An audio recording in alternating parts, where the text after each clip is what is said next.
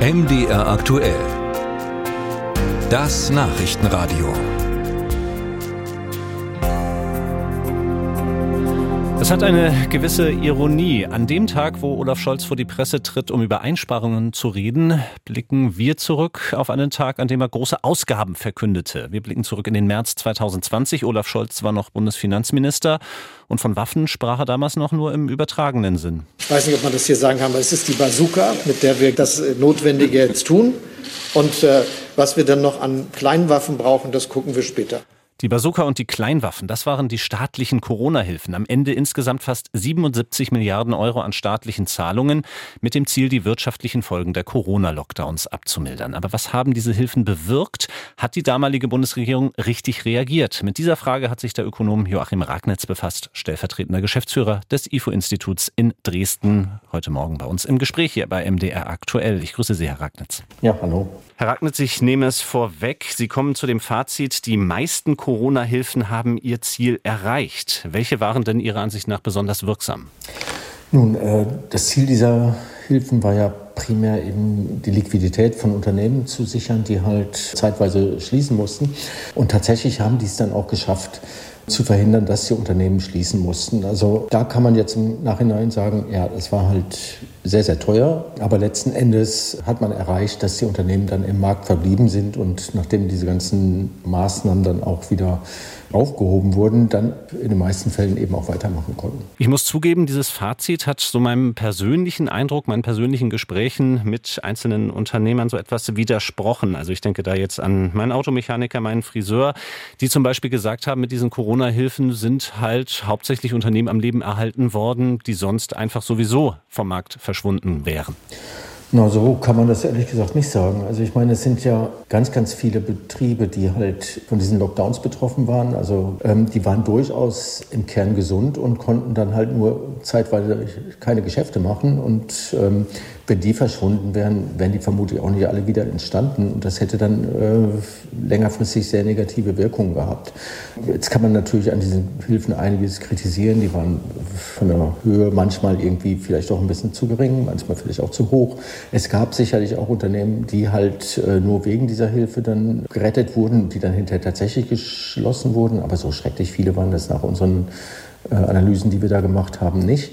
Im Großen und Ganzen würde ich mal sagen, halt wurde dieses Ziel erreicht, Unternehmen, die halt wegen dieser Schließung eben äh, sonst tatsächlich in Existenznöte gekommen wären, dass die dann eben überlebt haben. Aber gibt es denn einzelne Maßnahmen, die Sie ausfindig machen konnten, wo Sie auch sagen, diese waren jetzt nicht so wirksam? Ja, natürlich. Also ähm, es wurde ja eine Vielzahl von Maßnahmen gemacht. Also bestes Beispiel für eine Maßnahme, die nun äh, überhaupt nichts, nicht sinnvoll war, war halt diese temporäre Umsatzsteuerermäßigung im zweiten Halbjahr 2020. Die war überhaupt nicht zielgenau. Da wurden auch solche Unternehmen unterstützt, die halt teilweise sogar von der Corona-Pandemie profitiert haben. Also der ganze Versandhandel, E-Commerce in diesem Fall. Ähm, oder auch Unternehmen, die halt langlebige Verbrauchs Gebrauchsgüter wie Waschmaschinen oder ähnliches dann irgendwie äh, hergestellt haben. Die hatten ja keine echten Schwierigkeiten durch die Corona-Pandemie. Zweites Beispiel für Hilfen, die nicht wirklich gut durchdacht waren, waren ähm, die ganzen Kredite, die vergeben worden sind. Ähm, wir hatten damals diesen Wirtschaftsstabilisierungsfonds, von dem teilweise dann eben auch Unternehmen wie irgendwelche Werften in, äh, in Mecklenburg-Vorpommern äh, begünstigt waren oder Unternehmen wie Kaufhof oder sowas. Und da wissen wir inzwischen ja, die sind dann hinterher trotzdem pleite gegangen, weil das Geschäftsmodell einfach nicht mehr getragen hat. Also das war dann wirklich keine sinnvolle Maßnahme, dass man das gemacht hat.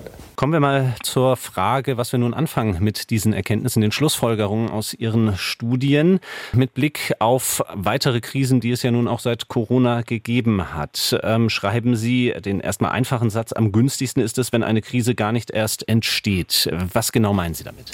Naja, es gibt ja Krisen, die halt, naja, letzten Endes dann auch Folge von politischem Handeln sind. Also das war bei der Pandemie nicht unbedingt der Fall. Da hat man vielleicht bei den Schließungsmaßnahmen ein bisschen übertrieben oder sowas. Aber da würde ich ja sagen, naja, das war so eine Krise, die unverhofft über uns hereingebrochen ist. Aber andere Krisen wie, na, wir hatten mal diese Finanzkrise, die halt teilweise eben auf politisches Handeln zurückgeführt werden kann. Äh, wir hatten diese ganzen Energiepreiskrisen im letzten Jahr, die in gewisser Weise auch damit zu tun hatten, dass man dort eben quasi irgendwie Sanktionen gegen Russland gemacht hat, was dann zur Folge hatte, dass halt viele Unternehmen dann diese hohen Energiepreise ähm, in Kauf nehmen mussten. Da hätte man überlegen können, ob man da nicht irgendwie auch ein bisschen anders hätte rangehen können.